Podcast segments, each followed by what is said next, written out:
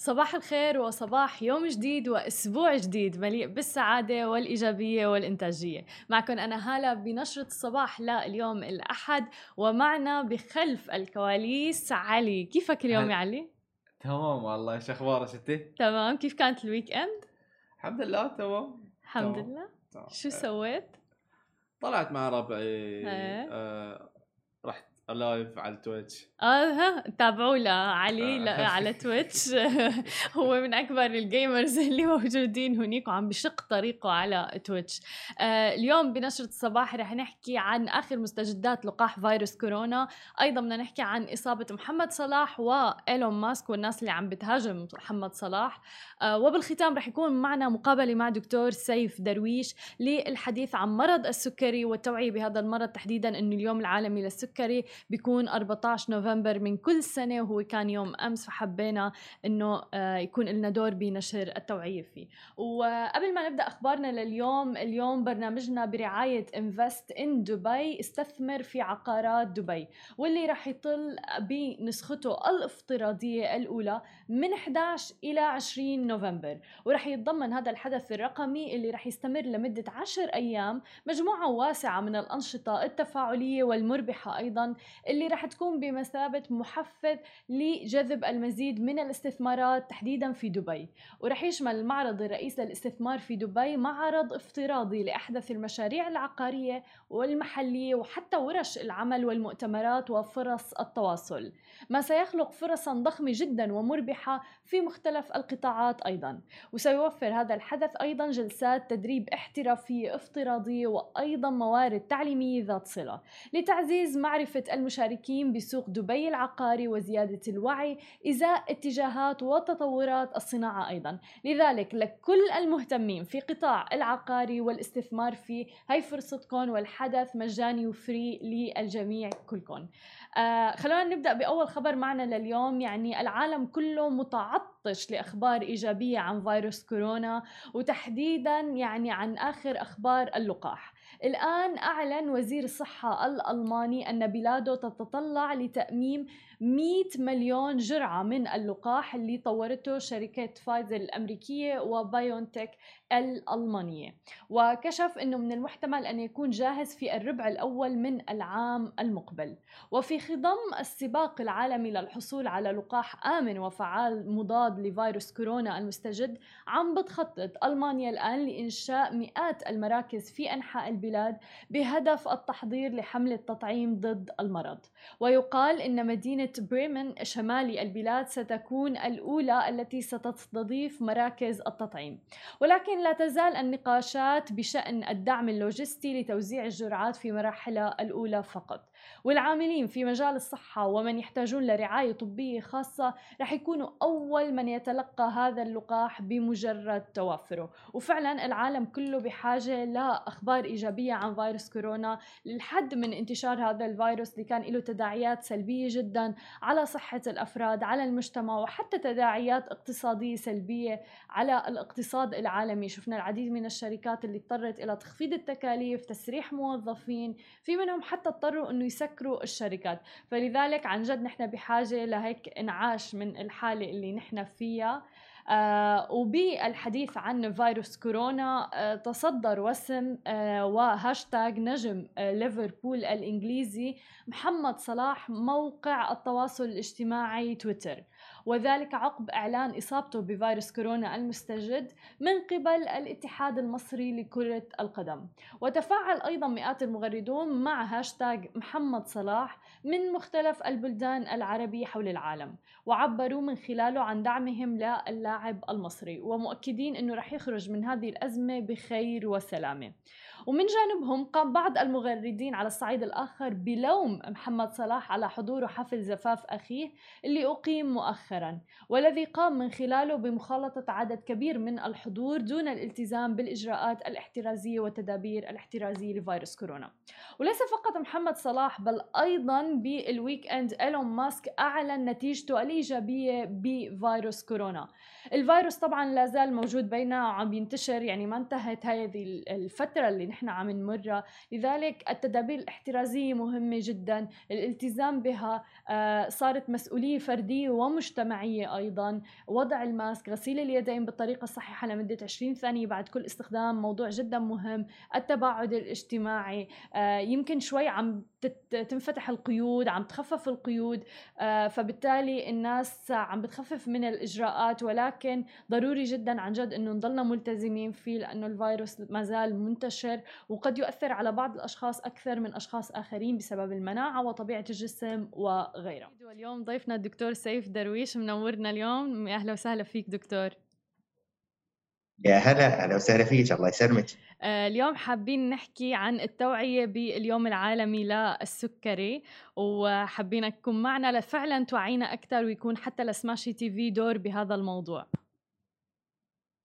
مرض السكر يمكن من الأمراض اللي ما في يمكن بيت في دولة الإمارات ويمكن في العالم العربي إلا ودخل هذا المرض، يمكن زائر ثقيل الدم بعض الشيء لكن للأسف موجود في أغلب البيوت خصوصا في دولة الإمارات، يمكن النسب عندنا نسب مرتفعة في دولة الإمارات في العالم العربي منطقة الخليج خصوصا، إحنا نتكلم إن أغلب الدراسات تتكلم إن يعني بين المواطنين تقريبا النسبة تصل إلى 17% الين المقيمين في دولة الإمارات اللي النسبة تصل فيهم إلى 15% من السكان مصابين بالمرض، والمشكلة مش فقط في نسبة المصابين إنما الناس اللي مثل ما تقولي آه، عندهم البدايات المرض بس لسه ما اكتشفوا هذا المرض وهذه نسبة مرتفعة جدا.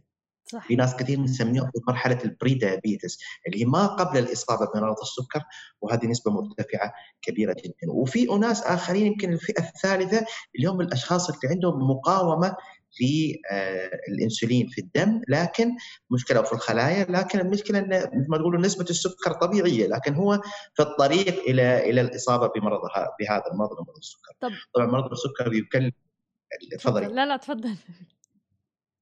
مرض السكر يكلف القطاعات الصحية تكاليف عالية جدا لأنه هو من ضمن المسببات للاصابة بأمراض القلب، ارتفاع ضغط الدم، آه، كثير من المشاكل الأخرى الحياتية المرتبطة بهذا المرض اللي مثل ما قلنا إنه يصيب شريحة واسعة من المجتمع.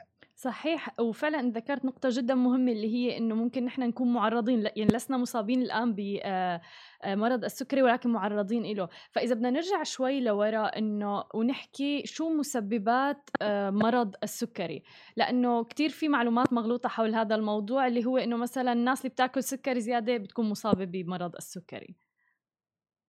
لا إحنا نقدر نقول إن مرض السكر هو مرآة لحالتك الصحية بشكل عام. أي شيء ممكن إنه يضرك بتحصل إنه من ضمن الأشياء التي قد تؤدي إلى مرض السكر. في النهاية مرض السكر هو اختلال في عملية التمثيل الغذائي وفي كيف الإنسان مثل ما تقول عملية الأيض الغذائي اللي موجودة في جسم الإنسان.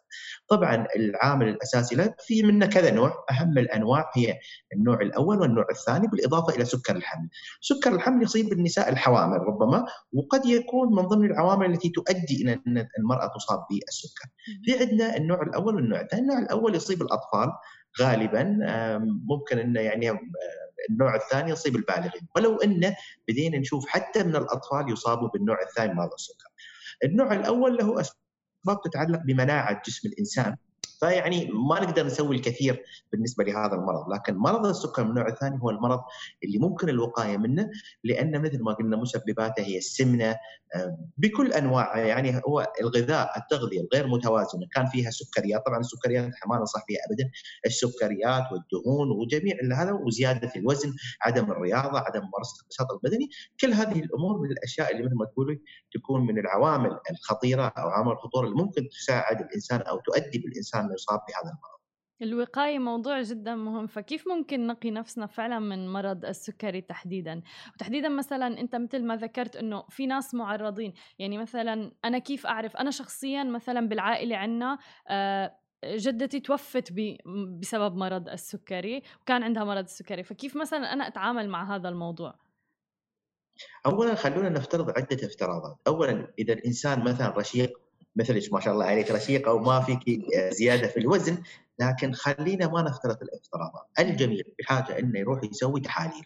التحاليل لازم الإنسان يسويها كل ستة أشهر. إذا افترضنا إنه ما في أعراض يعني أنا الحين ما فيني أي أعراض تخليني أشك إني مصاب بمرض السكر لابد إن كل ستة أشهر أروح للطبيب أناقش مع التاريخ الأسري للأمراض الأسرة شو فيها من أمراض أنا شو فيني من مشاكل صحية. وبناء على ذلك يتم عمل الفحص الدوري. الفحص الدوري يكون يعني كل ستة أشهر ثلاثة أشهر على حسب طبيعة الشخص والأمراض. لكن نتكلم الشخص الطبيعي ننصح أنه يروح كل ستة أشهر للطبيب. هذا رقم واحد. رقم اثنين الحياة الطبيعية اللي المفروض جميعنا نكون عايشين فيها اللي هي التغذية المناسبة اولا. تغذيتنا تكون تغذية صحية. لما نتكلم عن التغذية الصحية نتكلم عن الهرم الغذائي. المفروض كل واحد فينا يكون عارف شو هو الهرم الغذائي. الهرم الغذائي هذا قائم على ان أغلب الأكل اللي ناكل لابد أن يكون من النشويات لكن النشويات مثل ما تقولي مش السكريات أو مثلا الرز والخبز لا تكون من النشويات اللي معقدة بعض الشيء مثل الخبز الكامل الحبوب القمح الكاملة الخبز الأسمر الرطب بشكل عام هذه الأمور من الأشياء اللي ننصح بها بشكل عام. ثم بعد ذلك تاخذ كمية من الخضروات أكثر منها شوي أو أقل منها شوي الفواكه المنتجات الألبان. ثم المواد الدهنية تكون مثل ما تقولي شيء بالنادر إحنا ما ناخذه وكذلك السكريه نحاول دائما إن السكريات ناخذها من مصادرها الطبيعية مثل الفواكه والفواكه بشكل عام. مشكلتنا إن بعض أنا أعتقد إن مشكلة السكر هي مشكلة الوعي. في النهاية إذا الناس عندها الوعي لابد ان أعتقد أن الواقع بيتغير. يعني كمثال إحنا نتكلم العالم خصص هذا اليوم بالمناسبة اليوم اللي هو يوم 14 آه، آه، يوم 14 آه، نوفمبر. تم اختياره لأن في هذا اليوم تم اكتشاف أو تطوير الإنسولين في هذا اليوم يعني من قبل مجموعة من العلماء في سنة 1900 تقريبا 21 فنتكلم إن خلال هذه السنوات يعني من هذاك الزمن لين الحين صار هذا المرض ممكن علاجه. في السابق كان هذا المرض مرض قاتل لا يمكن حتى علاج. دائما بنتكلم إن الفواكه لما تجي وتأكلها حد يقول لك اشرب عصير عصير طبيعي لا يا جماعة الخير العصير مليء بالسكريات. ف نقطة مهمة جدا أنت لما تأكل خضروات تأكل السكريات أو الفواكه تأكل السكريات بالإضافة إلى الألياف الموجودة فيها وهذا يقلل من امتصاص السكريات ويأخر عملية الامتصاص. مشكلة مرض السكر ان لما تأكل السكر مرة واحدة أو مواد سكرية مرة واحدة يصير عندك ارتفاع مباشر في نسبة الأنسولين في الدم وهذا هو يعني نتيجة لارتفاع مباشر في نسبة السكر في الدم. إحنا نعرف إن كل المواد الغذائية اللي أنت تأكلها في النهاية تتحول لسكر، فلما نقول مرض السكر الناس تعتقد إنه فقط هي السكريات، لا كل ما تاكله في جسم الإنسان يتحول في النهاية يعني السكر هو مثل ما تقولي وحدة الإنرجي الموجودة أو الطاقة اللي موجودة في جسم الإنسان، فكل ما ناكله يتحول لسكريات. الفكرة في الموضوع إن بعض بعض الأخطاء الشائعة يعني مثلا لما نقول عسل، كثير من الناس يقول لك لا الواحد ممكن يستبدل السكر بالعسل، طب ما هو نفس الشيء، في النهاية العسل مثله مثل السكر. الطبيعي العادي. في النهاية إحنا نتكلم إن عملية كيف إن الإنسان يحصل على المعلومات بشكل صحيح هذا مهم جدا. وأعتقد لأجل هذا اليوم تم تأسيس مثل هذا الأيام الاحتفالية على مستوى العالم، رقم واحد، رقم اثنين نحاول دائما إن إحنا نكون استباقيين، يعني المستشفيات مش معمولة فقط للشخص المريض، حتى الشخص الغير مريض لا بالعكس أنت تروح لتعزيز صحته، من خلال الكشوفات المبكرة والفحوصات المبكرة. هذه نقطة، النقطة الثالثة أيضا المعلومات اللي نتداولها لابد أنها تكون معلومات شوية دقيقة ونحاول نحن يعني ما نأخذ المعلومات الخاطئة، مثال على ذلك يعني يعني بعض الأشياء الحياتية اللي ممكن إحنا نسويها في حياتنا يكون لها تأثير كبير جدا. أنت لما تجرب مثلا واحد تيجي الواحد يقول لك أنا أشرب مثلا في الشاي مثلا أحط فيه ملعقتين أو ثلاث ملاعق من السكر. تعال قول له جرب تخليهم نص هاي الكمية. بعد ما كان ملعقتين جرب ملعقة. أول يوم يومين أسبوع بيحس إنه طعمه مو حلو أنا مش متعود عليه. أنا ما أحب أنا أنا مستعد أبطل الشاي بس أشربه بسكر. تمام. بعد أسبوع بعد أسبوع خلاص بيصير هذا هو الطبيعي لك وما بتحس بالعكس ساعتها لما بتحط ملعقتين من السكر بتحس إنه شو؟ بتحس إن آه هذه المادة يعني هذا حلو زيادة عن اللزوم سكر زيادة صحيح. لأن ثبت علميا إن مادة السكر هي مادة يتم الإدمان عليها. هي في النهايه السكر هو نوع من شكل من أشكال الإدمان. صح. أنت تلاحظ إن السكر تأثيره على الدماغ مثل تأثير المواد المخدرة. في مثلا تجربة لطيفة جدا سووها بعض العلماء. خلوا بعض الفئة ولو أن التجارب العلمية هاي لها بعض المشاكل مع حقوق الحيوان لكن تجربة سووها إن خلوا بعض الفيران تكون مدمنة على الكوكايين. وجابوا لهم سكر وحطوا الكوكايين قدامه لاحظوا إن الفيران تروح تاكل السكر ما تروح للكوكايين فنفس التأثير على المواد المخدرة على أدمغة البشر والحيوانات والكائنات الحية نجد أن السكر له نفس هذا التأثير المدمر لنوع بشكل من أشكال الإدمان. مليون بالمية دكتور. أنا جربت خمس أيام آه، قطعت فيهم السكر تماما ومن كل شيء. يعني صرت حتى أستوعب إنه كمية السكر اللي فعلا نحن بنتناوله بشكل يومي سواء كان بالمشروبات الغازية سواء كان حتى بالصوص اللي موجود بالأكل فعليا السكر موجود والسكر الغير صحي موجود بكل شيء. آه، ولكن فعلا واجهت صعوبة بهدول الخمس أيام اللي قضيتهم بدون سكر. وأول كم يوم أتوقع حتى أصابتني دوخة يعني لأنه جسمي مو متعود. أهم شيء أهم شيء بعد الخمس أيام استمريتي ولا وقفتي؟ ليش الإحراج على الهواء؟ لا ما استمريت صراحة. بس قللت. مثل ما قلت أنت موضوع مثلا أنا كنت من الأشخاص اللي بحط أربع معالق سكر بالشاي تبعي مثلا. هلأ لا مثلا بحط تنتين. فيعني في تطور. طيب ما كذا استفدتي من التجربة اللي سويتيها. أيه. ويا ريت لو نطلع بهذا اليوم من إن كل واحد يسوي هذه التجربة اللي هي نقص كمية السكريات اللي تأكلها بالنصف ولاحظ نقطة إحنا لما نقول سكريات سكريات سكريات في ناس تعتقد إن السكريات اللي نتكلم عنها هي مجرد مادة السكر الخام البيضاء اللي تحطها في الشاي أو تحطها في لا يا جماعة الخير ترى لما نتكلم عن السكريات كمية الرز اللي تأكلها كل يوم هاي سكريات. كمية المكرونة اللي تأكلها في اليوم هاي سكريات. كمية الخبز اللي تأكلها في اليوم هذه سكريات. كل ما تاكلها يتحول إلى سكريات في الجسم، لذلك دائما إحنا نقول حاول بقدر الإمكان إنك تحول مصادر السكر من مصادر اللي هي يعني مثل ما تقولي السكر السهل هذا اللي الواحد يأخذه إلى السكر اللي موجود في الألياف، السكريات اللي موجودة في المواد المعقدة في المواد الطبيعية، كل ما اتجهنا أكثر للطبيعة كل ما كنا أكثر صحة، الواحد يعتبرها حقيقة في حياته، يعني نتجه للخضروات نكون أكثر صحة، نتجه إلى حبوب القمح نجد انفسنا أكثر صحة، وتكون مثل ما تقول الحلويات هذه شيء جميل. يعني أنا ما أنصح ابدا أي شخص إنه يحرم نفسه. ترى اللي بيحرم نفسه هذا شخص يقصعد عمره. وإذا جينا يعني مثل تجربتك أنت خمس أيام حرمتي نفسك شو كانت؟ رجعتي مرة ثانية. لا الواحد ما يحرم نفسه. كل كل شيء لكن كل باعتدال. مليون الإنسان يأكل كل شيء. بس ياكل باعتدال ورقم واحد. رقم اثنين خواتنا سيداتنا الجميلات الرائعات الرشيقات اللي كل خمس دقائق يقول لك بنسوي رجيم بنسوي دايت هذا مفهوم خاطئ 100% وعلى والرجال كذلك يعني ما الرجال مفهوم الرجيم خاطئ. توقف تماما عن عمل الرجيم. أنا ألاحظ أن الناس اللي تقول لك بسوي رجيم هم أكثر الناس اللي يصابوا بزيادة الوزن. توقف تماما عن الحديث عن الرجيم وحول حياتك إلى ان يكون عندك أسلوب حياة. أسلوب حياة أنا أسلوب حياتي إني أنا أحب المأكولات مثلا اللي فيها قمح، أنا أحب الأشياء اللي فيها مثلا خضروات، أنا أحب السلطة، مش رجيم، مش نظام غذائي، كل اللي أنت تبغيه. ومثلا في يوم من الأيام أنا جف نفسي إني آكل قطعة من الكيك أو قطعة من الحلاوة أو الشوكولاتة. كل يا أخي ما لا تحرم نفسك من شيء لكن كون معتدل في عمل أي شيء. وفي نفس الوقت مهم جدا ممارسة الرياضة الأشياء الأساسية اللي لابد إن نمارسها بشكل يومي. هل الرياضة أسلوب حياة؟ إحنا لما نتكلم أنا من الأشياء اللي تؤسفني حقيقة وتؤلمني إن في بعض الأحيان تيجي وتكلم بعض الشباب. شباب أعمارهم بالثلاثينات بالعشرينات تقول له ها تمارس الرياضة؟ قال الحمد لله أمارس أفضل أنواع الرياضة. ها يا فلان شو الرياضة اللي تمارسها؟ قال المشي.